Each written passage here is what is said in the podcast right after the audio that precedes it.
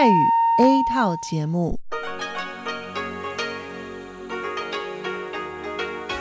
ที่นี่สถานีวิทยุเรดิโอไต้หวันอินเตอร์เนชันแนล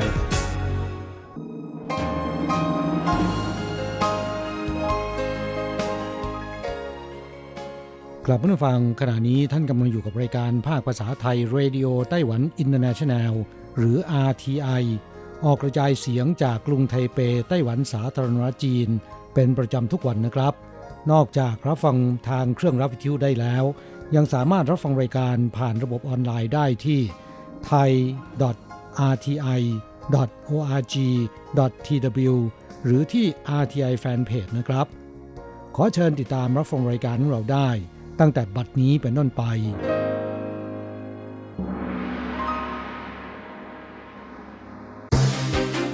ลำดับแรก ขอเชิญติดตามรับฟัง ข่าวประจำวัน สวัสดีครับ คุณผู้ฟังที่เคารพ ข่าววันศุกร์ที่ 4 ธันวาคม พุทธศักราช 2563 รายงานในผมแสงชัย กิตติภูมิวงหัวข้อข่าวที่สำคัญมีดังนี้ ประธานาธิบดีไช่อิงหวนได้รับรางวัลผู้นำแนวหน้าระหว่างประเทศ สมาชิกสภาไต้หวันจัดตั้งกลุ่มมิตรไต้หวันสิงคโปร์ผลักดันความสัมพันธ์สองฝ่ายแนบแน่นมากขึ้น รัฐบาลสร้างบ้านสังคมสงเคราะห์ โครงการใหญ่สุดเป็นประวัติการ ประธานาธิบดีชี้ว่าสร้างที่อยู่อาศัยที่ดีให้แก่ประชาชน ต่อไปเป็นรายละเอียดของข่าวครับ กรรมการส่งเสริมความสัมพันธ์ สภานิติบัญญัติอเมริกา ประกาศมอบรางวัลผู้นำแนวหน้า ระหว่างประเทศ ให้แก่ประธานาธิบดีไช่อิงเหวนในวันที่ 4 ที่ผ่านมานั้น องค์กรดังกล่าวได้มอบรางวัลผู้นำแนวหน้า ให้แก่อดีตนายกรัฐมนตรีมาร์กาเร็ตแทชเชอร์ ของอังกฤษ ประธานาธิบดีไช่อิงเหวนนับเป็นผู้นำระดับโลกคนที่สองที่ได้รับรางวัลนี้ ประธานาธิบดีไช่ได้กล่าวสุนทรพจน์ผ่านทางวิดีโอว่า รู้สึกเป็นเกียรติที่เป็นตัวแทนประชาชนชาวไต้หวันในการรับรางวัล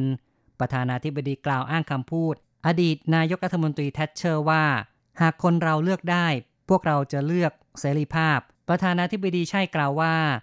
ไต้หวันเคยผ่านการถูกกดขี่ข่มเหงในยุคที่มืดมิด โชคดีมีผู้เชิดชูประชาธิปไตย เดินนำหน้า และประชาชนร่วมอุดมการให้ความสนับสนุน จึงมีไต้หวันซึ่งเป็นเสรีภาพประชาธิปไตยในเอเชียอย่างรุ่งเรืองในวันนี้ ชาวไต้หวันมีความภาคภูมิ ต่อกระบวนการประชาธิปไตย และยินดีแบ่งปันประสบการณ์ให้แก่ประเทศต่างๆ ไต้หวันเลือกที่จะโอบอุ้มและยึดถือค่านิยมประชาธิปไตย ประธานาธิบดีกล่าวว่า ในฐานะผู้นำประเทศ ภารกิจของตนคือการปกป้องคุ้มครองเสรีภาพ ไต้หวันจะไม่หยุดยั้งในการแสวงหาสันติภาพและความมั่นคง ระหว่างสองฝั่งช่องแคบ และจะไม่ยอมอ่อนข้อในการปกป้องความปลอดภัยของประเทศ สมาชิกสภานิติบัญญัติของไต้หวันจัดตั้ง กลุ่มมิตร ไต้หวันสิงคโปร์ ในวันที่ 4 จางชีเฉิน หัวหน้าพักก๊กมินตั๋งหรือว่า KMT เป็นประธานกลุ่ม สมาชิกพักฝ่ายค้านและรัฐบาลร่วม 40 คนเข้าเป็นสมาชิก นายยิบไวเกียตผู้แทนสิงคโปร์ประจำไต้หวัน ลินจื้อจา เลขาธิการสภานิติบัญญัติเทียนกวางจง รัฐมนตรีช่วยกระทรวงการต่างประเทศ เป็นต้น เข้าร่วมพิธีจัดตั้งจ้างฉีเฉินกล่าวว่า ไต้หวันสิงคโปร์มีความสัมพันธ์แนบแน่นเปรียบประดุดพี่น้อง เป็นพันธมิตรสำคัญระหว่างกันในด้านการค้า新加坡是一个内阁制的国家，所以基本上它就是一个以国会议员为主体的一个。 สิงคโปร์เป็นประเทศปกครองโดยคณะรัฐมนตรี ภายใต้ระบอบรัฐสภา การติดต่อระหว่างรัฐสภาของสองฝ่าย จึงมีความสำคัญ ในอนาคตพวกเราจะผลักดันการติดต่อระหว่างกันต่อไป ทางด้านยิบเวยเกียตผู้แทนสิงคโปร์กล่าวว่า ความสัมพันธ์สิงคโปร์ไต้หวันมีความยาวนาน ประชาชนสองฝ่ายติดต่อระหว่างกันอย่างแนบแน่น ในด้านเศรษฐกิจการค้า วัฒนธรรม การศึกษาสองฝ่ายอนุเคราะห์ประโยชน์ซึ่งกันและกัน ไต้หวันสร้างบ้านสังคมสงเคราะห์โครงการใหญ่สุดเป็นประวัติการ ประธานาธิบดีคาดหวัง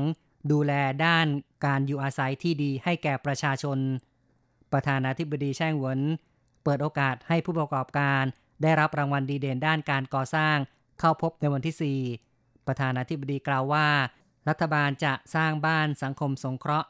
120,000 หลัง ให้เสร็จภายในปี 2024 รัฐบาลมีเป้าหมาย สร้างพื้นที่อยู่อาศัย และสภาพแวดล้อมการอยู่อาศัยที่ดี ให้แก่ประชาชน เป็นภารกิจและเป้าหมายสำคัญของรัฐบาล ซึ่งจะต้องอาศัยกลุ่มผู้ก่อสร้างดีเด่น ให้ความร่วมมือ ซึ่งช่วยสร้างบุคลากรที่มีความโดดเด่น ในขณะเดียวกันยกระดับคุณภาพอุตสาหกรรมให้สูงขึ้น ประธานาธิบดีกล่าวได้ว่า เริ่มตั้งแต่ปีหน้าจะผลักดันโครงการบ้านสังคมสงเคราะห์ 50 โครงการ ตั้งเป้าหมาย 15,000 หลัง และจะดำเนินโครงการก่อสร้างต่อไป ถือเป็นโครงการใหญ่ที่สุดเป็นประวัติการ เป้าหมายโดยรวมคือ เมื่อถึงปี 2024 จะมีบ้านสังคมสงเคราะห์จำนวน 120,000 หลัง เข้าต่อไปครับ นายกรัฐมนตรีซูเจินชางแสดงความยินดีกลุ่มผู้นำเข้าเนื้อสุกร รวมตัว ให้คำมั่น ไม่นำเข้าเนื้อสุกรปนสารแลคโตพามีน รัฐบาลไต้หวันจะผ่อนคลายการนำเข้าเนื้อสุกรบนสารแลคโตพามีน จากสหรัฐ เริ่มมีผลตั้งแต่มกราคมปีหน้า หลายฝ่ายมีความกังขาด้านความปลอดภัย สมาชิกสภาพักฝ่ายค้านต่อต้านอย่างรุนแรง เรียกร้องให้ปิดฉลากอย่างชัดเจน ระบุสารแลคโตพามีน อย่างไรก็ตามกลุ่มผู้นำเข้าเนื้อสุกร 80 ราย ได้ร่วมกันลงชื่อให้คำมั่นจะไม่นำเข้าเนื้อสุกรปนสารแลคโตพามีน และจะทำการติดฉลากแหล่งผลิตอย่างจริงจัง เน้นย้ำรักษาสภาพปัจจุบัน ไม่นำเข้าเนื้อสุกร ปนสารแลคโตพามีน รวมทั้งจะปิดฉลากระบุว่าเนื้อสุกรนำเข้าไม่ปนสารแลคโตพามีน นายกรัฐมนตรีซูเจินชาง ตอบข้อซักถามที่สภานิติบัญญัติในวันที่ 4 จะมีการปิดฉลากว่าไม่ปนสารเล็กโตพามีน นี่เป็นเรื่องทางการค้า พวกเรารู้สึกยินดี จะเห็นได้ว่ารัฐบาลมีกฎหมายบัญญัติเรื่องการปิดฉลาก ผู้ประกอบการดำเนินการปิดฉลากอย่างชัดเจนบนสินค้า ประชาชนจึงสามารถตัดสินใจและเลือกได้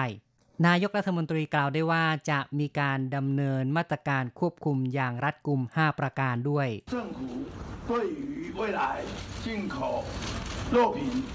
ในอนาคตการนำเข้าเนื้อจากต่างประเทศรัฐบาลจะดำเนินการ 5 ประการในด้านการตรวจสอบ และความปลอดภัยอาหาร ทั้งนี้สภาบริหารของไต้หวันได้ผ่านมาตรการควบคุม การนำเข้าเนื้อสุกร ตั้งแต่วันที่ 26 พฤศจิกายน กำหนดมาตรการ 5 ประการคือ การไปตรวจโรงงานที่สหรัฐ การเพิ่มพิกัดศุลกากร การตรวจทุกล็อต และการปิดฉลากอย่างชัดเจน รวมทั้งการอนุมัติอย่างเข้มงวดข่าวต่อไปครับ สตรอเบอรี่ที่ต้าหูเมืองเหมียวลี่กำลังสุกแดง ประชาชนพากันไปท่องเที่ยว เก็บสตรอเบอรี่ นักท่องเที่ยวถือกรรไกรเก็บสตรอเบอรี่สีแดงที่สุกแล้วในสวนด้วยความเบิกบาน ในปีนี้อากาศอบอุ่น สตรอเบอรี่ที่ต้าหู เมืองเหมียวลี่ สุกเร็วกว่าปกติ ผู้คนพากันเก็บสตรอเบอรี่ นักท่องเที่ยวรู้สึกตื่นเต้นบอกว่าเก็บกินสดๆ รสชาติอร่อยมาก เกษตรกรบอกว่าสตรอเบอรี่สุกเร็ว เพราะอากาศอบอุ่นกว่าปีที่แล้ว แม้ผลจะเล็กหน่อย แต่รสชาติหวาน ราคาไม่แพงลีกัวชงเกษตรกรที่ต้าหูบอกว่า ราคาใกล้เคียงกับปีที่แล้ว ประมาณช่างละ 350 เหรียญไต้หวัน พื้นที่ปลูกสตรอเบอรี่ที่ตาหู ในปีนี้ลดลง 20%ส่วนใหญ่ปลูกพันธุ์เซียงซุย รสชาติหวานกำลังดีเหมาะกับการทำเป็นไอศครีมน้ำแข็งใส หรือทำเป็นไวน์ได้รับความนิยมมาก อีกข่าวหนึ่งครับสำนักเกษตรนครไทยนานและสมาคมเกษตรเขตหลงฉีแถลงข่าวในวันที่ 3 เปิดตัวผลิตภัณฑ์ทานจากไผ่ใช้เวลาวิจัยพัฒนา 5 ปีที่ผ่านมา เพื่อใช้เป็นส่วนผสมผลิตภัณฑ์มากมาย เช่นอาหาร เครื่องนุ่งห่ม สิ่งของเครื่องใช้ในชีวิตประจำวัน โดยเฉพาะอย่างยิ่งผลิตภัณฑ์ที่เหมาะกับการป้องกันโควิด -19 เช่น น้ำส้มสกัดจากควันไผ่ครีมล้างมือน้ำส้มควันไผ่สบู่ทานไผ่เป็นที่ชื่นชอบของประชาชน ยอดขายเพิ่มถึง 15%ทั้งนี้ตั้งแต่ปี 2007 สมาคมเกษตรเขตลงฉีได้ร่วมมือกับสถานีทดลองกรมป่าไม้ สร้างเตาอบถ่านไผ่จำนวน 4 แห่ง ผลิตถ่านไผ่ซึ่งมีค่าเปรียบเสมือนเพชรดำ พัฒนาผลิตภัณฑ์ที่หลากหลาย ในปี 2011 มีการออกแบบเครื่องหมายการค้า ผ่านการรับรองผลิตภัณฑ์ CSA สร้างความแตกต่างทานไผ่และน้ำส้มสกัดควันไผ่ที่จำหน่ายในท้องตลาดทั่วไป คุณผู้ฟังครับ ข่าวจาก RTI ในวันนี้จบลงแล้วครับ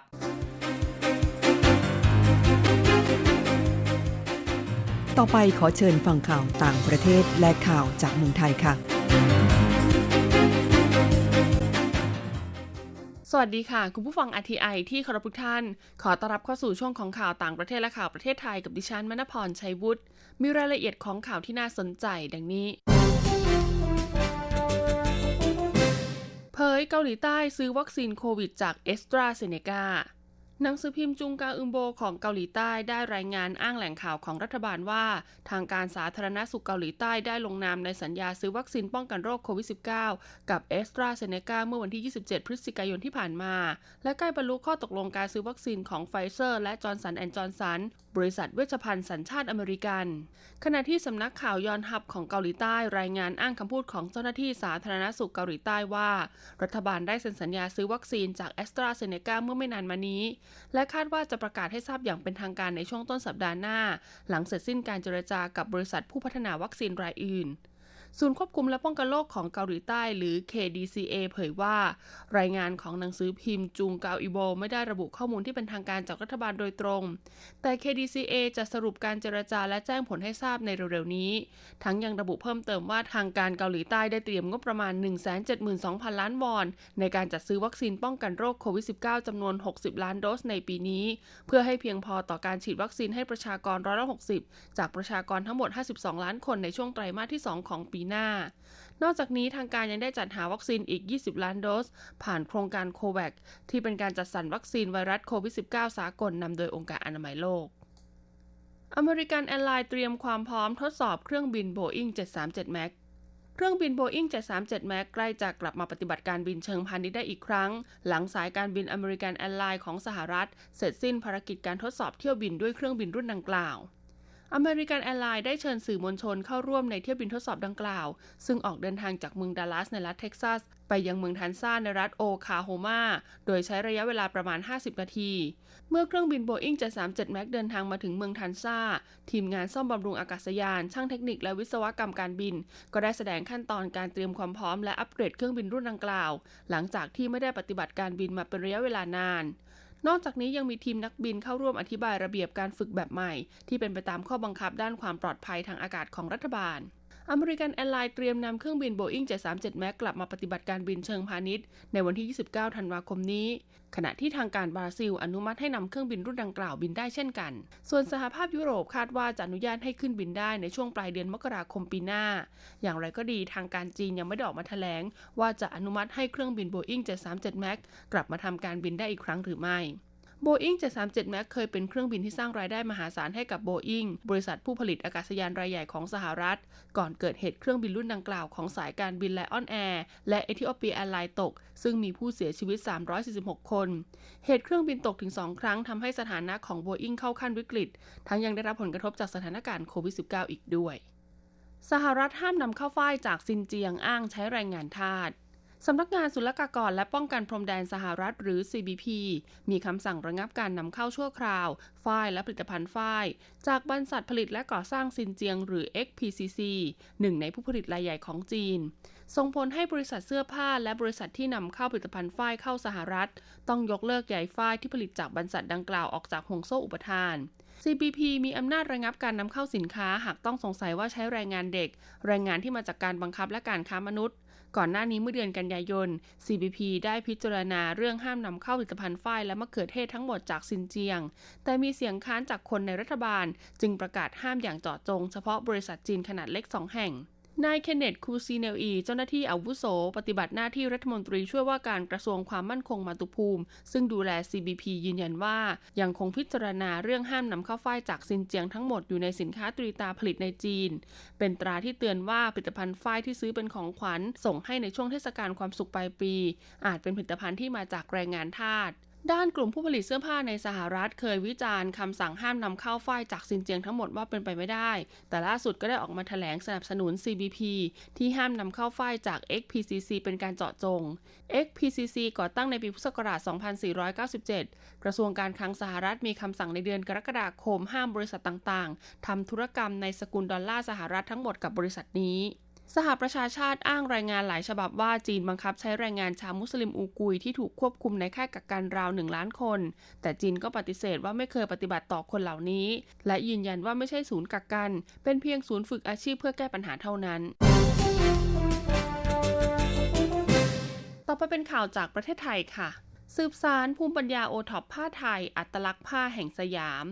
กรมการพัฒนาชุมชนกระทรวงมหาดไทยกำหนดจัดงานถแถลงข่าว โครงการสืบสานภูมิปัญญาโอท็อปผ้าไทย และเผยแพร่อัตลักษณ์ผ้าแห่งสยาม โดยร่วมกับสภาสตรีแห่งชาติในพระบรมราชินูปถัมภ์ดำเนินการสืบสานพระราชปณิธาน สมเด็จพระนางเจ้าสิริกิติ์พระบรมราชินีนาถพระบรมราชชนนีพันปีหลวง ที่ทรงมีพระมหากรุณาธิคุณ ต่อการอนุรักษ์และสืบสานภูมิปัญญาของคนไทย โดยเฉพาะอย่างยิ่งด้านการพัฒนาผ้าไทยโดยเสมอมา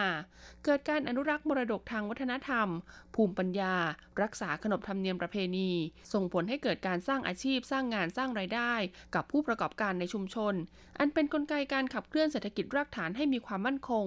สามารถพึ่งพาตนเองได้ทำให้เกิดการหมุนเวียนในห่วงโซ่ทางเศรษฐกิจระดับประเทศ และด้วยสำนึกในพระมหากรุณาธิคุณ กรมการพัฒนาชุมชน ได้สืบสารภูมิปัญญา และอนุรักษ์ผ้าไทยให้คงอยู่ โดยมีการลงนามบันทึกข้อตกลงร่วมมือ MOU กับสภาสตรีแห่งชาติในพระบรมราชินูปถัมภ์จัดทำโครงการสืบสารอนุรักษ์ศิลป์ผ้าถิ่นไทยดำรงไว้ในแผ่นดิน รวมกับ76จังหวัดและกรุงเทพมหานคร ในการสวมใส่ผ้าไทย และกรมการพัฒนาชุมชนเอง ก็ได้ผลักดันมาตรการสวมใส่ผ้าไทย จนเป็นมติคณะรัฐมนตรีเมื่อวันที่ 9 มิถุนายน พุทธศักราช 2563 เห็นชอบมาตรการส่งเสริม และสนับสนุนการใช้สวมใส่ผ้าไทย จนเกิดการรณรงค์ให้คนไทยสวมใส่ผ้าไทยอย่างน้อยอาทิตย์ละ 2 วัน ประกอบกับในสถานการณ์ปัจจุบันมีการแพร่ระบาดของโควิด -19 ทำให้ประเทศไทยอยู่ในวิกฤต ส่งผลกระทบในวงกว้างต่อการใช้ชีวิตของประชาชนทั่วประเทศ โดยเฉพาะอย่างยิ่งต่อรายได้ของผู้ประกอบการผ้าในท้องถิ่นชุมชน ซึ่งเป็นนกลไกขับเคลื่อนเศรษฐกิจรากฐาน ดังนั้นการรณรงค์กระตุ้นให้เกิดค่านิยมในการใช้ผลิตภัณฑ์ที่ทำจากผ้าทอพื้นเมือง ซึ่งเป็นภูมิปัญญาของคนไทย จะก่อให้เกิดรายได้กระจายสู่ชุมชนอย่างรวดเร็วและทั่วถึง รวมไปถึงการเร่งพัฒนาศักยภาพของผู้ผลิต ผู้ประกอบการโอท็อป ให้มีความสามารถในการผลิต การออกแบบ การตัดเย็บ การดีไซน์ผลิตภัณฑ์ ให้สอดคล้องกับความต้องการของตลาดและตลาดออนไลน์ เพื่อให้เกิดการค้าเชิงพาณิชย์ อาจจะทำให้เกิดรายได้และความมั่นคงในวิถีชุมชนอย่างยั่งยืน กรมอนามัยเผยขยะพลาสติกเพิ่มสูงขึ้นในช่วงโควิด -19 นายแพทย์สุวรรณชัย วัฒนายิ่งเจริญชัย รักษาราชการอธิบดีกรมอนามัยเปิดเผยว่า วันที่ 4 ธันวาคมของทุกปีเป็นวันสิ่งแวดล้อมไทย โดยในปีนี้รณรงค์ภายใต้แนวคิดวิถีชีวิตใหม่ใส่ใจสิ่งแวดล้อม เนื่องจากสถานการณ์โรคโควิด -19 ทำให้เกิดการเปลี่ยนแปลงวิถีชีวิตของประชาชน ทั้งด้านอาหารและการรักษาสุขอนามัย จนเกิดเป็นชีวิตวิถีใหม่หรือ New Normal ขณะเดียวกันก็ส่งผลกระทบต่อสิ่งแวดล้อมตามมา จากข้อมูลสถาบันสิ่งแวดล้อมไทยพบว่าสถานการณ์โควิด -19 ทำให้เกิดปัญหาขยะในหลายประเภทเพิ่มขึ้น โดยเฉพาะกลุ่มขยะจากการส่งอาหารออนไลน์หรือ food delivery เนื่องจากผู้บริโภคต้องการความสะดวกสบายมากขึ้น และลดการสัมผัสเชื้อโรคจากนอกบ้าน ส่งผลให้ขยะพลาสติกเพิ่มขึ้นทุกเมือง โดยเฉพาะกรุงเทพมหานครเพิ่มขึ้นกว่าร้อยละหกสิบขยะจากการสั่งอาหารเดลิเวอรี่ประกอบด้วยถุงพลาสติก กล่องพลาสติก รวมถึงพลาสติกใช้ครั้งเดียวแล้วทิ้ง ไม่ว่าจะเป็นช้อนส้อมไม้จิ้มฟัน เพิ่มขึ้นร้อยละ 15 หรือคิดเป็น 6,300 ตันต่อวัน ซึ่งในช่วงเวลาปกติ ประเทศไทยผลิตขยะพลาสติกประมาณ 2 ล้านตันต่อปี หรือประมาณ 1,500 ตันต่อวัน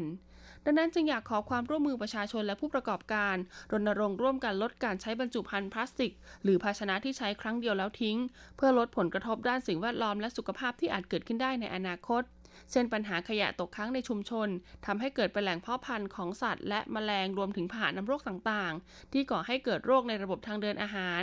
การเผาขยะกลางแจ้งอาจทำให้เกิดควันและสารพิษที่เป็นอันตรายต่อสุขภาพเป็นต้น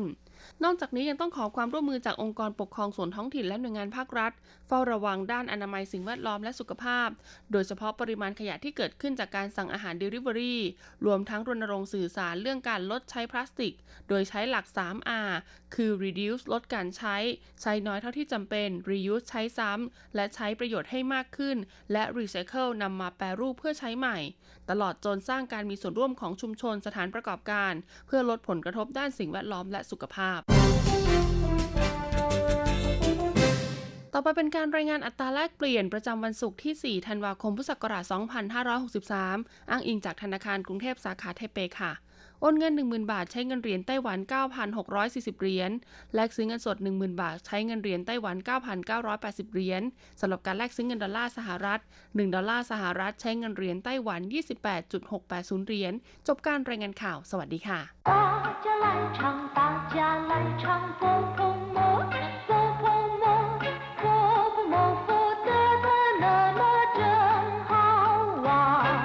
สวัสดีครับเพื่อนผู้ฟัง พบกันในวันนี้เราจะมาเรียนวิทยาลัยภาษาจีนทางอากาศ ภาคเรียนที่สองบทที่ 5 ของแบบเรียนชั้นสูง บทที่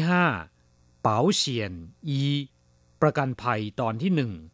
ในบทนี้นะครับเราจะมาเรียนรู้คำสนทนาภาษาจีนกลางที่เกี่ยวกับการเดินทาง และสิ่งที่มีความจำเป็นต้องดำเนินการในขณะที่มีการเดินทางก็คือการซื้อประกันภัย เรามาดูซิว่าในภาษาจีนนั้นควรจะพูดอย่างไรดี第五课保险一课文：飞机票跟旅馆都订好了，行李也都收拾好了，就等动身出发了。我想，我们还该保个旅游平安险。有这个必要吗？我们不会那么倒霉吧？不怕一万，只怕万一。 保险就是保障。有道理。现代人应有保险的观念。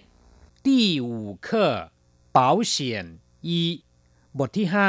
ประกันภัย ตอนที่หนึ่งคำว่าเป๋าเฉียน แปลว่า ประกันภัย หรือกรมธรรม์อย่างเช่นว่าหม่เป๋าเฉียนก็คือซื้อประกันภัยไม่เป๋าเฉียน หรือ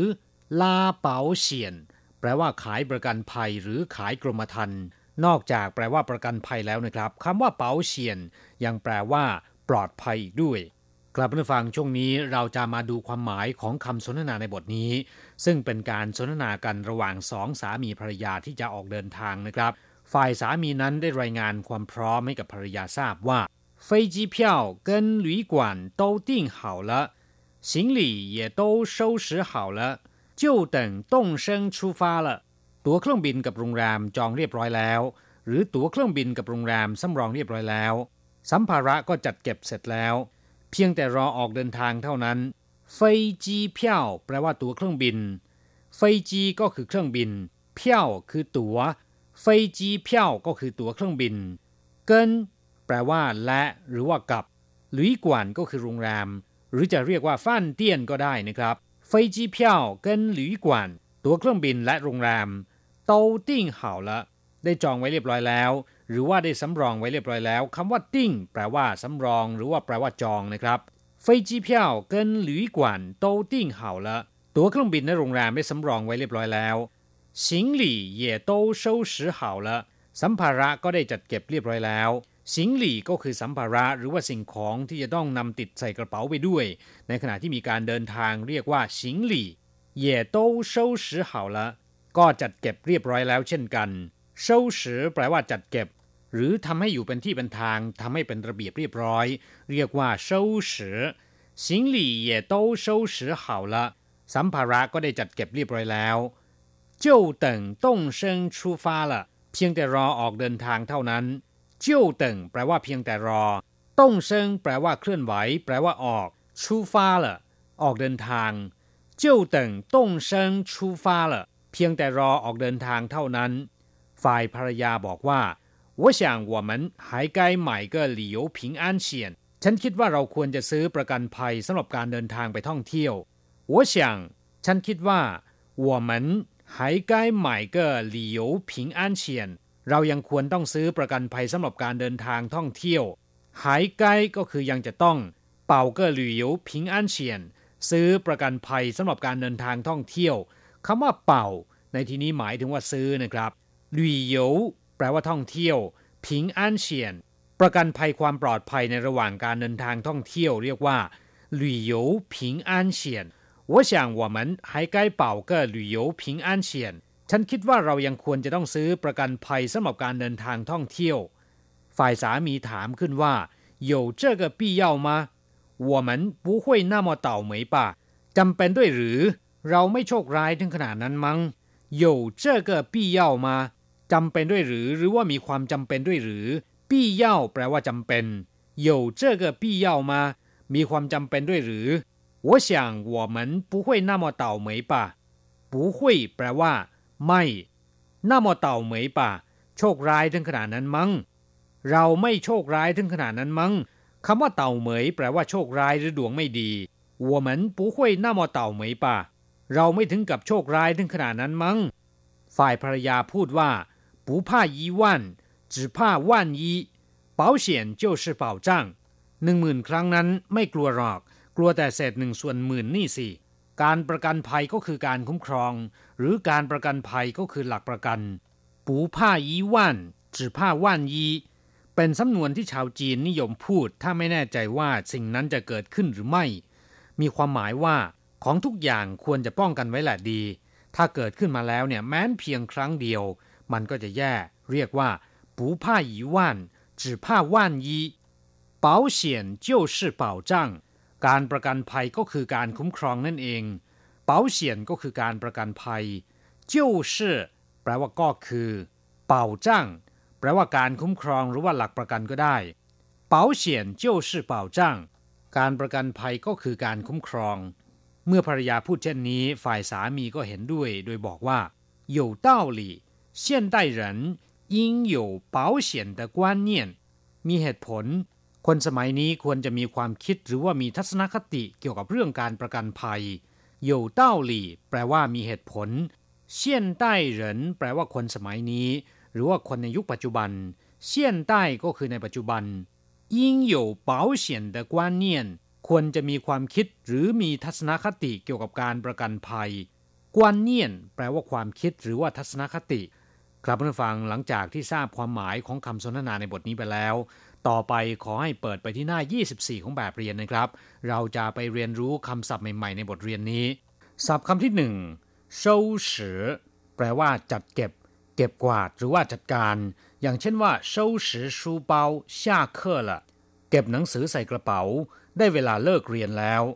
收拾行李回家了เก็บเข้าของเสื้อผ้า ได้เวลากลับบ้านแล้ว请收拾干净กรุณาเก็บกวาดให้สะอาดให้เรียบร้อย收拾残局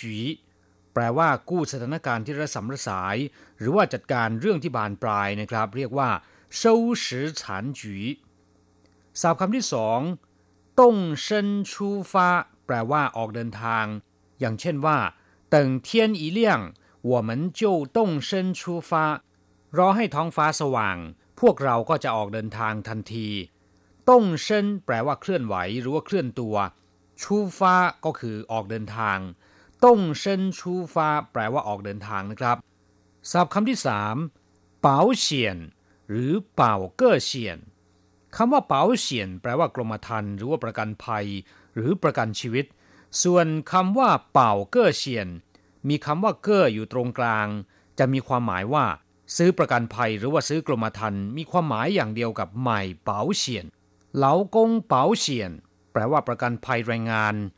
ยี่ไหวเป๋าเชียน แปลว่าประกันภัยอุบัติเหตุเหรินเช่เป๋าเชียน แปลว่าประกันชีวิต เป๋าเชียนกงซือก็คือบริษัทขายประกัน หรือว่าบริษัทประกันภัย นอกจากแปลว่าประกันภัยแล้วนะครับ คำว่าเป๋าเฉียนยังมีความหมายอย่างอื่นๆด้วย อย่างเช่นว่าเป๋าเฉียนเซียงแปลว่าตู้เซฟเป๋าเฉียนซื้อก็คือฟิลที่ใช้ป้องกันไฟฟ้าลัดวงจร ศัพท์คำที่สี่เป่าจ้างแปลว่าคุ้มครอง หรือว่าแปลว่าหลักประกันก็ได้ อย่างเช่นว่า把钱存到银行最有保障ฝากเงินไว้ในธนาคารมีหลักประกันมากที่สุด保障劳工的权益 是政府的政策คุ้มครองสิทธิและผลประโยชน์ของแรงงาน เป็นนโยบายของรัฐบาล ศัพท์คำที่ห้ากวนเนียนแปลว่าความคิด ทัศนะหรือว่าทัศนคติ อย่างเช่นว่า安全第一 是现代人应有的观念ความปลอดภัยต้องมาเป็นอันดับแรก เป็นความคิดหรือเป็นทัศนคติของคนในยุคปัจจุบัน เราจะกลับมาพบกันใหม่ในบทเรียนถัดไป สวัสดีครับ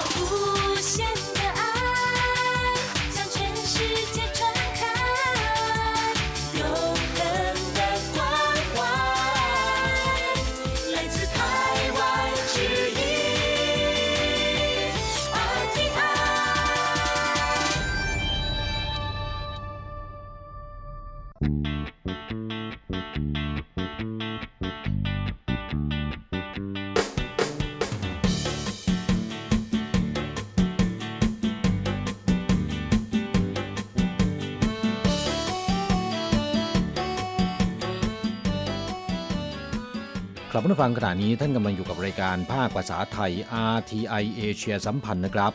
ลำดับต่อไปขอเชิญติดตามรับฟัง ข่าวคราวและความเคลื่อนไหวด้านแรงงานต่างชาติในไต้หวัน ในช่วง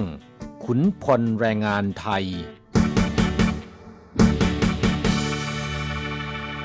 现在进行台湾地区有关外籍移工的新闻。劳动部警告，移工生活照顾是雇主责任。 检疫相关费用应该是雇主负担。移工若有遭雇主收取检疫费用，将依法开罚六万元以上三十万元以下罚款，并废止招募及聘雇许可。ครับผู้ฟังช่วงนี้มาฟังข่าวคราวด้านแรงงานต่างชาติในไต้หวันกันนะครับ ข่าวแรกเป็นคำเตือนของกระทรวงแรงงานที่ย้ำเตือนให้ในจ้างและบริษัทจ้างงาน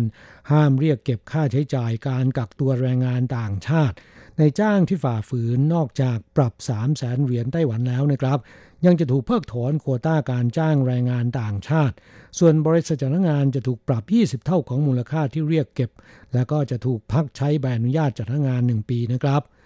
ครับผู้ฟังเพื่อป้องกันการแพร่ระบาดของโรคโควิด -19 ไต้หวันได้กำหนดให้ผู้เดินทางจากต่างประเทศทุกคน จะต้องเข้ารับการกักตัวเพื่อสังเกตอาการเป็นเวลา 14 วัน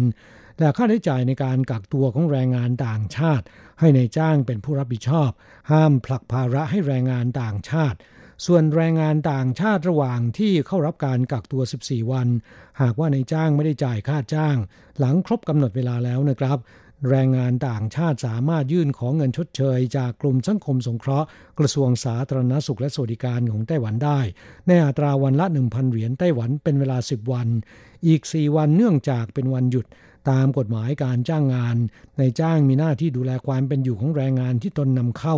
ดังนั้นในจ้างจะต้องจ่ายค่าจ้างในวันหยุดให้แก่แรงงานต่างชาติด้วย แต่มีแรงงานต่างชาติร้องเรียนเป็นจำนวนมากว่า บริษัทจ้างงานมีการเรียกเก็บค่าที่พักโรงแรมกักโรคในอัตรา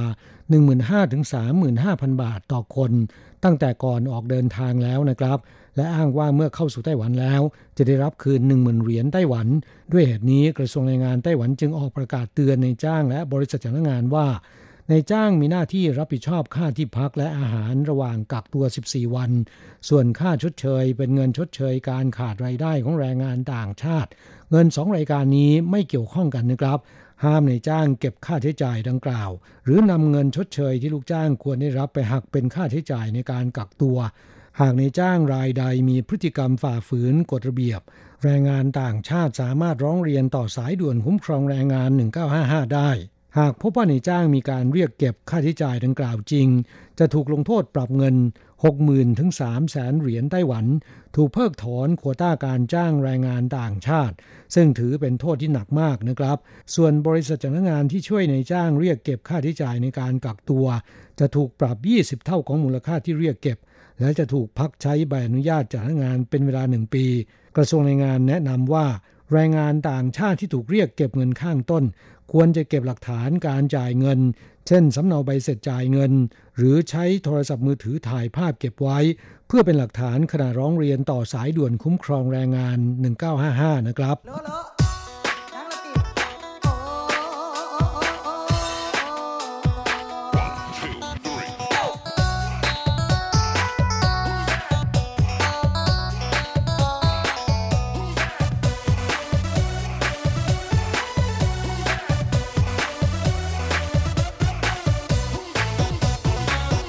ต่อไปมาฟังข่าวคราวของเสียงเรียกร้องจากกลุ่มแรงงานไต้หวันนะครับ ที่เรียกร้องตั้งกองทุนบำนาญพื้นฐาน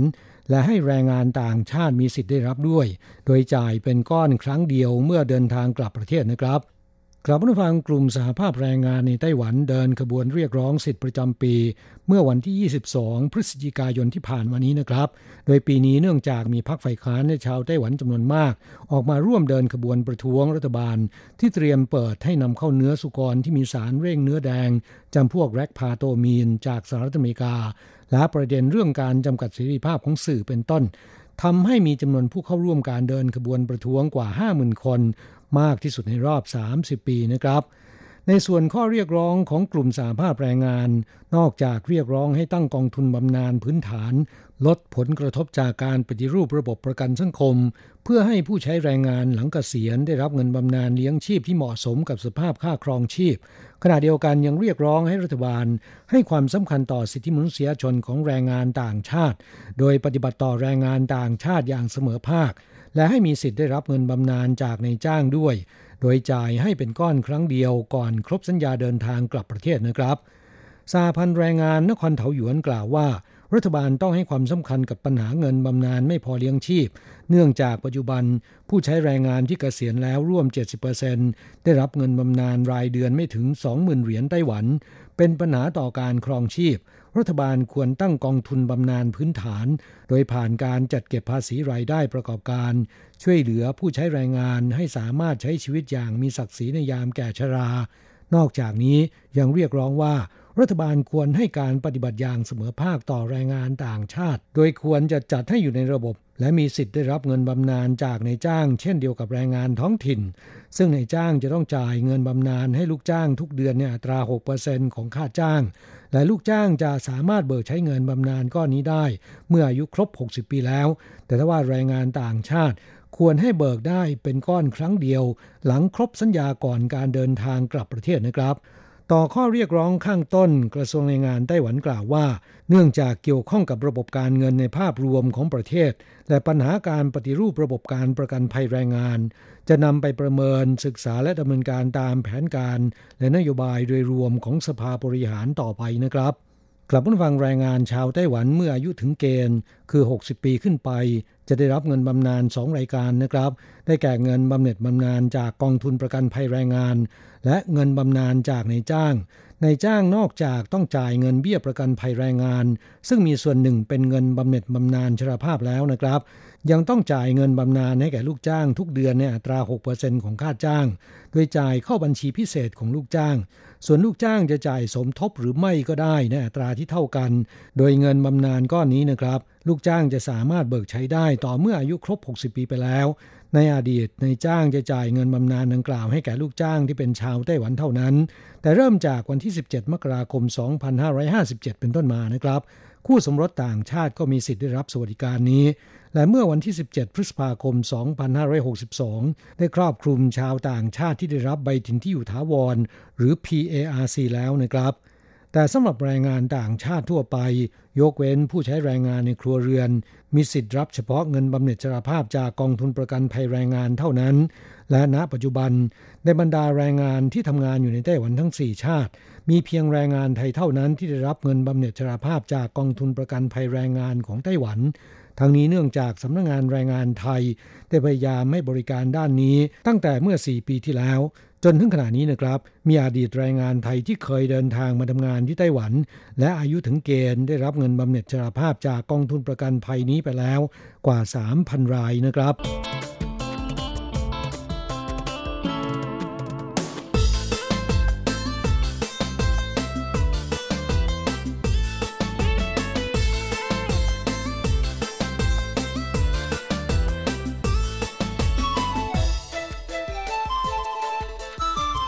ต่อไปมาฟังข่าวคราวเกี่ยวกับสิทธิประโยชน์ของแรงงานต่างชาติเช่นกันนะครับ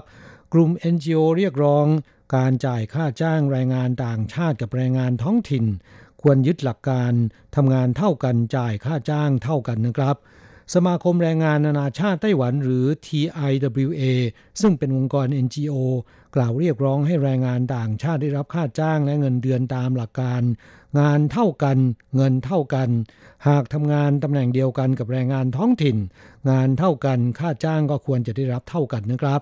โฆษกสมาคมแรงงานนานาชาติไต้หวันกล่าวว่า ไต้หวันนำเข้าแรงงานต่างชาติมาเป็นเวลา 30 ปีแล้ว แต่ทุกวันนี้แรงงานต่างชาติยังได้รับการปฏิบัติแตกต่างจากแรงงานท้องถิ่นทำงานอย่างเดียวกัน แต่ได้รับค่าจ้างต่ำกว่า นอกจากนี้แรงงานต่างชาติที่ทำงานในตำแหน่งผู้อนุบาล และผู้ช่วยงานบ้านในครัวเรือน ยังไม่ได้รับการคุ้มครองจากกฎหมายมาตรฐานแรงงาน ค่าจ้างไม่ได้ตามอัตราค่าจ้างขั้นต่ำจึงเรียกร้องให้กระทรวงแรงงานสำรวจและปรับปรุงแก้ไขปัญหาดังกล่าว โดยขอให้ยึดหลักการงานเท่ากันเงินเท่ากัน หรือ equal work equal pay สมาคมแรงงานนานาชาติไต้หวันกล่าววิจารณ์ว่า หลังจากเปิดให้นำเข้าแรงงานต่างชาติแล้ว เงื่อนไขด้านแรงงานของแรงงานท้องถิ่น ไม่ได้รับการยกระดับสูงขึ้น ค่าจ้างกลับหยุดอยู่กับที่ ตราบใดที่แรงงานต่างชาติจำนวน 700,000 คน ยังไม่ได้รับสิทธิด้านแรงงานเท่าเทียมกับแรงงานท้องถิ่น แรงงานท้องถิ่นจะไม่ได้รับประโยชน์จากการนำเข้าแรงงานต่างชาติ กลับจะส่งผลให้สภาพโดยรวมของชนชั้นแรงงานย่ำแย่ลงกว่าเดิมนะครับครับผู้ฟังเมื่อวันที่ 22 พฤศจิกายนที่ผ่านมานี้ กลุ่ม NGO ได้ไปชุมนุมกันที่สถานีรถไฟไทเป ร้องตะโกนและแจกใบปลิวและสติกเกอร์ แก่ผู้โดยสารและแรงงานต่างชาติที่ไปใช้บริการสถานีรถไฟ เรียกร้องให้แรงงานต่างชาติได้รับค่าจ้างเท่าเทียมกับแรงงานท้องถิ่น โดยยึดหลัก งานเท่ากัน เงินเท่ากัน ไม่ว่าจะแรงงานท้องถิ่นหรือแรงงานต่างชาติ หากทำงานในตำแหน่งเดียวกัน ปริมาณงานเดียวกัน ควรได้รับเงินค่าจ้างเท่ากัน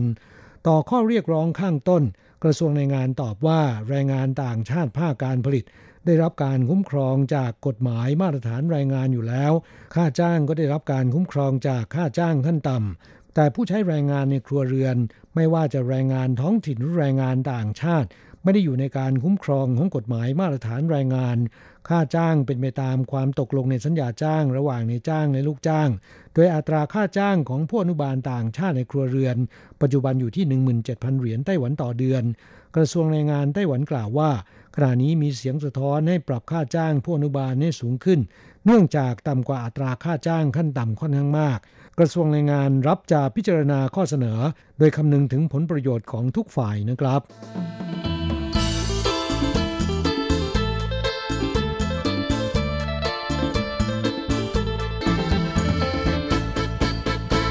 ต่อไปมาฟังข่าวคราวที่เป็นอุทาหรณ์นะครับ ในจ้างขับรถตู้ใช้หัวเสียบเข็มขัดนิรภัยแบบหลอก พาคนงานเวียดนามและเพื่อนแล่นบนทางด่วน รถแหกโค้ง พลิกคว่ำหลายตลบ ตาย 4 สาหัส 2 นะครับ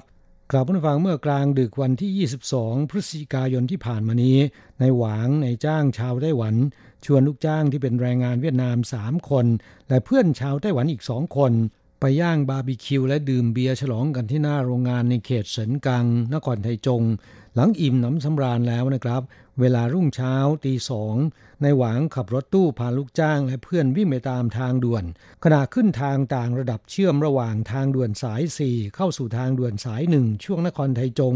ซึ่งเป็นโค้งอันตราย รถตู้ที่แล่นด้วยความเร็วสูง เกิดเสียหลักพลิกคว่ำหลายตลบ นายหวางและลูกจ้างชาวเวียดนาม เนื่องจากไม่ได้คาดเข็มขัดนิรภัย ถูกเวียงออกนอกรถ กระจัดกระจายตามพงหญ้าข้างทาง อีกหนึ่งคนถูกทับอยู่ใต้รถ ส่วนสภาพรถตู้กลายเป็นเศษเหล็กตำรวจทางด่วนนำส่งรักษาฉุกเฉินที่โรงพยาบาล เนื่องจากอาการสาหัส เมื่อส่งถึงโรงพยาบาลเสียชีวิตไปสี่คน รวมในหวางที่เป็นคนขับ อีกสองคนได้รับบาดเจ็บสาหัสนะครับ ตำรวจแถลงว่าแรงงานเวียดนามทั้งสามรายเป็นแรงงานถูกกฎหมาย และจากการตรวจสอบสถานที่เกิดเหตุ พบผู้โดยสารและคนขับไม่มีใครคาดเข็มขัดนิรภัยทำให้กระเด็นออกนอกรถ และที่น่าจะเป็นอุทาหรณ์เตือนใจสำหรับผู้ใช้รถใช้ถนนก็คือ รถตู้คันนี้ที่เบาะคนขับ และเบาะหน้าข้างคนขับ ถูกเสียบด้วยหัวเสียบเข็มขัดนิรภัยแบบหลอก คือมีหัวเสียบแต่ไม่มีสายคาด เพื่อจะตัดความรำคาญจากเสียงเตือนไม่ให้เซ็นเซอร์ทำงานทำให้อุบัติเหตุครั้งนี้มีผู้เสียชีวิตถึง 4 คน รวมทั้งนายหวางที่เป็นนายจ้างและคนขับด้วยนะครับกลับผู้ฟังตำรวจเตือนว่าเข็มขัดนิรภัยเป็นอุปกรณ์ช่วยลดความรุนแรงและการบาดเจ็บจากอุบัติเหตุบนท้องถนนได้ ซึ่งการคาดเข็มขัดนิรภัยอย่างถูกต้องทุกครั้งเมื่อออกเดินทาง เป็นสิ่งที่มีความจำเป็นมาก การใช้งานอย่างไม่ถูกต้องอาจจะทำให้เข็มขัดนิรภัยทำงานได้ไม่เต็มประสิทธิภาพ หรืออาจจะเป็นอันตรายต่อร่างกายเมื่อประสบอุบัติเหตุ ผู้โดยสารทุกคนรวมถึงผู้ที่นั่งอยู่เบาะหลัง ต้องคาดเข็มขัดนิรภัยเสมอเมื่อเดินทางโดยรถยนต์ ไม่ว่าจะระยะใกล้หรือไกล อย่ามักง่าย ใช้หัวเสียบเข็มขัดนิรภัยแบบหลอก เพื่อตัดเสียงเตือน เพราะนั่นอันตรายถึงขั้นทำให้เกิดการบาดเจ็บสาหัส หรือพาไปสู่ความตายได้นะครับ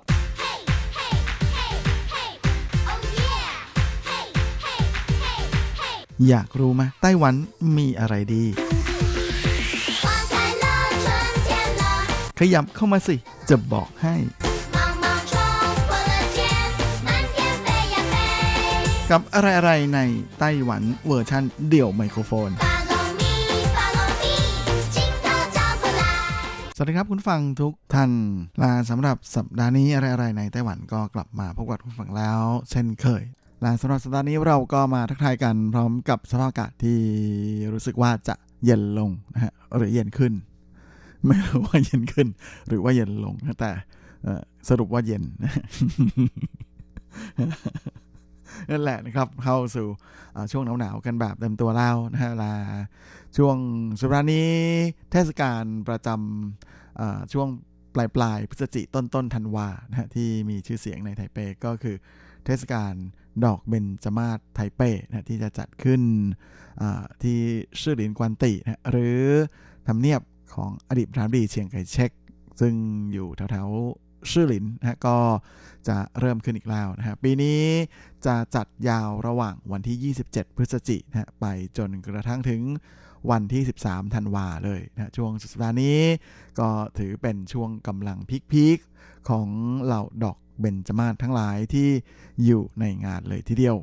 โดยในช่วงวันเสาร์อาทิตย์นะฮะทุกเสาร์อาทิตย์ของงานเวลาบ่ายสองและบ่ายสามนะฮะจะมีการแสดงนะแล้วก็มีกิจกรรมที่เวทีกลางแจ้งของงาน และจริงๆก็เชื่อว่าหลายท่านก็อาจจะรู้สึกสงสัยนะฮะว่าทำไมจู่ๆทำเนียบของอดีตพระรีเจียงไคเชกนะที่เหมือนเป็นบ้านพักของท่านนะ ในสมัยนั้นเนี่ยถึงได้กลายมาเป็นสถานที่สำหรับแสดงดอกไม้เทศกาลดอกไม้ในปัจจุบันนะที่เป็นแบบนั้นก็เป็นเพราะว่าที่นี่เนี่ยในอดีตนะก่อนที่จะถูกดัดแปลงมาเป็นบ้านพักของท่านเจียงไคเชกนั้น ก็ได้เคยเป็นสถานีทดลองพันไม้ดอกไม้ประดับของไต้หวันนะฮะ แล้วก็ตั้งแต่ในสมัยที่ไต้หวันยังอยู่ภายใต้การปกครองของญี่ปุ่นเลยนะฮะและแม้ว่าหลังสงครามโลกครั้งที่ 2 ตอนที่ไต้หวันกลับมาอยู่ภายใต้การปกครองของสาธารณจีนแล้ว ที่นี่ก็ยังคงถูกใช้เป็นสถานีทดลองพันไม้ดอกไม้ประดับอย่างต่อเนื่องอยู่ ก่อนที่หลังจากรัฐบาลสาธารณจีนย้ายมาอยู่ในไต้หวันแล้วนะฮะที่นี่ก็จะกลายมาเป็นทำเนียบหรือว่าบ้านพักของอดีตประธานาธิบดีเจียงไคเชก นะฮะตั้งแต่ปี 1950 เป็นต้นมาก่อนที่ต่อมาจะได้รับการขึ้นทะเบียนให้เป็นโบราณสถานระดับจังหวัดในปี 2000นะแล้วก็กลายมาเป็นโบราณสถานระดับประเทศในปี 2005 และแน่นอนนะฮะที่นี่ด้วยความที่เป็นบ้านพักของท่านเจียงไคเชกและมาดามซงเหมยหลิง เพราะฉะนั้นก็เลยมีการปลูกอดอกกุหลาบอยู่เยอะมากเหมือนกันนะฮะ เพราะว่ามาดามส่งไมหลิงนั้น ชื่นชอบกุหลาบมาก ๆ เลยนะก็เลยจะมีแปลงกุหลาบขนาดใหญ่เลยนะอยู่ที่บริเวณสวนด้านหน้า จริงๆ ใครที่มีโอกาสไปเที่ยวชมเทศกาลดอกเบญจมาศอันอลังวังเวอร์ในปีนี้ได้ข่าวว่าอลังมากนะก็น่าไปดูทีเดียว ก็น่าจะถือโอกาสแวะเข้าไปชมบ้านพักของอท่านเจงไอเช็คดูนะฮะ เพราะจริง ๆ ถ้าดูเผินๆนั้นหลายคนอาจจะนึกไม่ถึงเลยนะฮะถ้าไม่รู้มาก่อนนะก็ไม่รู้เลยว่าตัวบ้านพักของท่านเจียงนั้นจริง ๆ เป็นบ้านที่ไม่ได้ดูเลิศหรูอลังการอะไรเลยนะเป็นเพียงบ้านธรรมดาธรรมดา ซึ่งข้างในนั้นก็เคยมีผู้นำนะฮะระดับโลกมาเยือนมากมายหลายท่านเลยทีเดียว ส่วนการเดินทางไปที่นี่ก็เป็นอะไรที่ง่ายแล้วก็ สะดวกมากๆนะฮะนั่งรถไฟฟ้าเลยครับแหมไม่ต้องคิดมาก สายสีแดงครับ สายตันสุยไปลงที่สถานีชื่อหลินนะฮะแล้วก็ออกที่ทางออกหมายเลข 2 จากนั้นก็พอออกมาจากสถานีเลี้ยวซ้ายเดินตรงอย่างเดียวเลยนะข้ามถนนจงซานไปลู่แล้วก็เดินตรงไปนิดนึงก็จะถึงแล้วนะครับมาก็เป็นอะไรที่น่าไปทีเดียวนะโดยเมื่อเดิน เข้าไปแล้วเนี่ยที่ด้านหน้านะจะเป็นที่แสดงรถที่นั่งนะรถยนต์เก่าๆนะมาซึ่งเคยเป็นรถที่มาดามซ่งไมหลิงใช้ ยังไงก็อย่าลืมไปลองเดินเที่ยวชมกันนะจริงๆแถวๆนั้นก็มีที่เที่ยวอีกเยอะแยะมากมายเลยนะโดยช่วงกลางคืนนั้นที่นี่เลยไปอีกนิดเอ้ยไม่ใช่กลับเดินกลับไปอีกนิดนึงนะก็เป็นโซนของ ตลาด night market ชื่อดัง แต่จริงๆแล้ว ถ้าอยู่ที่ตรงบริเวณของสถานีรถไฟฟ้าซื่อหลินแล้วเนี่ยไม่จำเป็นต้องนั่งรถไฟฟ้ากลับก็ได้นะฮะสามารถที่จะทั้งขี่ YouBike นะฮะกลับมาที่เจียนถันนะฮะสถานีเจียนถันหรือว่า จะเดินอออกมานิดนึงนะครับ แล้วก็เดินเลาะเข้าไปจะถึงสุดปลายของตลาดซื่อหลินในมาร์เก็ตพอดีนะฮะก็จะเป็นการเดินย้อนกลับไปนะก็ได้เหมือนกันนะเป็นอะไรที่ไปเที่ยวง่ายมาก ๆ แล้วก็นอกจากนี้ตรงนี้นะฮะจากตรงนี้ถ้าจะไปที่พิพิธภัณฑ์กู้กงก็ง่ายแล้วก็สะดวกมาก หรือว่าถ้าจะขึ้นยางมิงซานนะอุทยานแห่งชาติยางมิงซานก็ไปได้ง่ายเหมือนกัน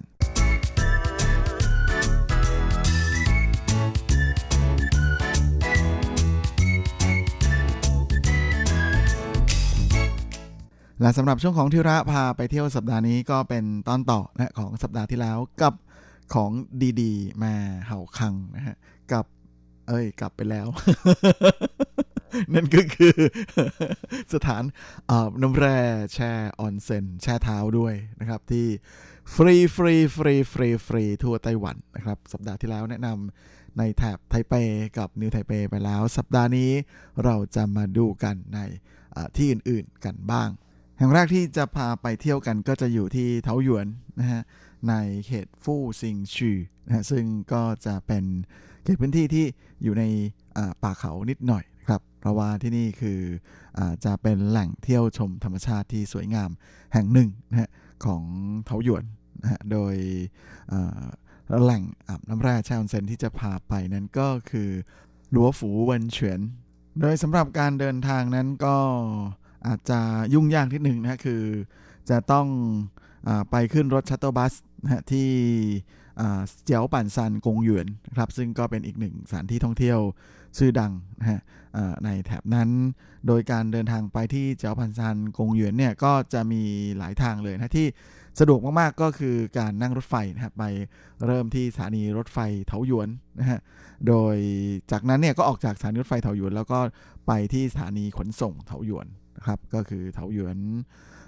จงจัดเทาเยวนเคอร์วินจงจันนะครับแล้วก็ต่อสาย 502นะฮะหลังจากนั้นก็ไปลงที่เจียวปันซานสิงกวันครับก็จะถึงที่เจียวปันซานกงหยวนนะแล้วก็จากตรงนั้น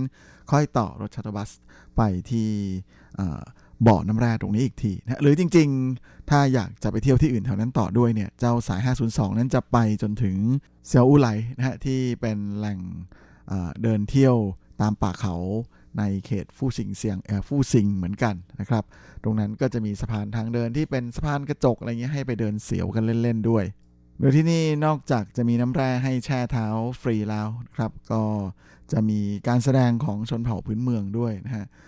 รวมไปถึงยังมีตลาดนัดขายของแล้วก็ของกินอร่อยๆ อยู่มากมายเลยในบริเวณใกล้เคียงนะฮะ โดยน้ำแร่ของที่นี่เนี่ยก็จะเป็นน้ำแร่แบบที่เรียกกันว่าเป็นเหมยเหรินทังนะคือจะเป็นน้ำแร่แบบใสนะฮะไม่มีสีและมีอุณหภูมิอยู่ที่ประมาณ 37.3 องศา ส่วนที่เรียกกันว่าเป็นเมยเหรินทังนะฮะหรือน้ำแร่สาวงามนั้นก็เป็นเพราะว่าใครลงไปแช่แล้วก็สวยกันหมดนะฮะกลายเป็นสาวงาม อันนี้พูดเล่นครับ จริงๆ คือบำรุงผิวดีนะครับ ช่วยรักษาผิวนะผิวพรรณก็จะแบบแมาเด้งสะท้อนอะไรอย่างนี้นะฮะก็ทำให้ผิวดีขึ้นนั่นเองส่วนที่หนึ่งใกล้ๆไทเปนะฮะที่มีแหล่งอาบน้ำแร่ฟรี ๆ ให้ได้ไปกันอีกนั้นก็คงจะต้องไปกันที่อิหลันนะครับ อิหลันก็มีเจลซีครับที่เจลซีนั้นก็จะมีเจลซีทางเหวยโกกงหยวน ซึ่งเป็นสวนสาธารณะที่ให้คนไปแช่น้ำแร่กันเลยโดยเฉพาะนะฮะสวนสาธารณะแห่งนี้เนี่ยก็จะมีที่แช่เท้า ซึ่งแช่ฟรีครับแต่สำหรับใครที่อยากจะอาบน้ำแร่แบบแช่ทั้งตัวนั้นก็เข้าไปซื้อบัตรเข้าไป แล้วก็ไปใช้บริการได้มีทั้งแบบที่เป็นบ่อรวมนะกับบ่อเดี่ยว บ่อรวมนี่ก็ แยกชายหญิงนะครับ ไม่ได้รวมผู้ชายกับผู้หญิงมาแช่ด้วยกันนะถ้าแบบนั้นต้องใส่ชุดว่ายน้ำนะฮะแต่บ่อรวมที่แบบแยกชายหญิงนั้นก็จะต้องถอดหมดครับถอดหมดนะฮะใครไม่ชอบ ใครไม่คุ้นก็ไปบ่อเดียวแล้วกัน ส่วนใครอยากได้ของฟรีก็เชิญที่สวนสาธารณะได้เลยนะครับ ก็มีกันเต็มเลยทีเดียว การเดินทางก็ง่ายและสะดวกมาก ๆ นะ เพราะว่าสามารถที่จะนั่ง รถไฟนะฮะไปลงที่สถานีรถไฟเจียวสี่นะฮะแล้วก็เดินนิดเดียวก็ถึงแล้วนะฮะหรือว่าอยากจะนั่งรถบัสก็ได้นะครับ มีโสตูเคอร์วินนะฮะหรือเกอร์มาหลันเคอร์วิน ที่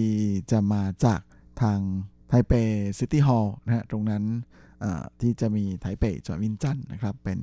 สถานีขนส่งทางตะวันออกนะฮะก็จะไปลงที่เจียวซีได้เลยเหมือนกัน โดยเขาจะมีการเปิดเป็นรอบนะครับวันจันทร์ถึงพฤหัสเนี่ยมี8โมงเช้าถึงเที่ยงครึ่งกับบ่ายโมงถึง5ทุ่มนะฮะถ้าเป็นวันศุกร์ถึงวันอาทิตย์เนี่ยก็จะเปิดตั้งแต่8โมงเช้าถึงเที่ยงครึ่งกับบ่ายโมงถึงเที่ยงคืน อีกที่หนึ่งที่มีน้ำแร่ให้แช่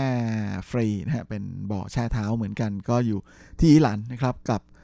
ชิงสุยตี้เร่อกงหยวนนะฮะเป็นสวนสาธารณะ ซึ่งอยู่ในเขตต้าถงเซียงของจังหวัดอีหลันที่นี่แต่ก่อนนั้นเป็นสถานีทำการของอบริษัทปิโตรเลียมไต้หวันนะหรือ CPC นะก่อนที่จะมีการเจาะ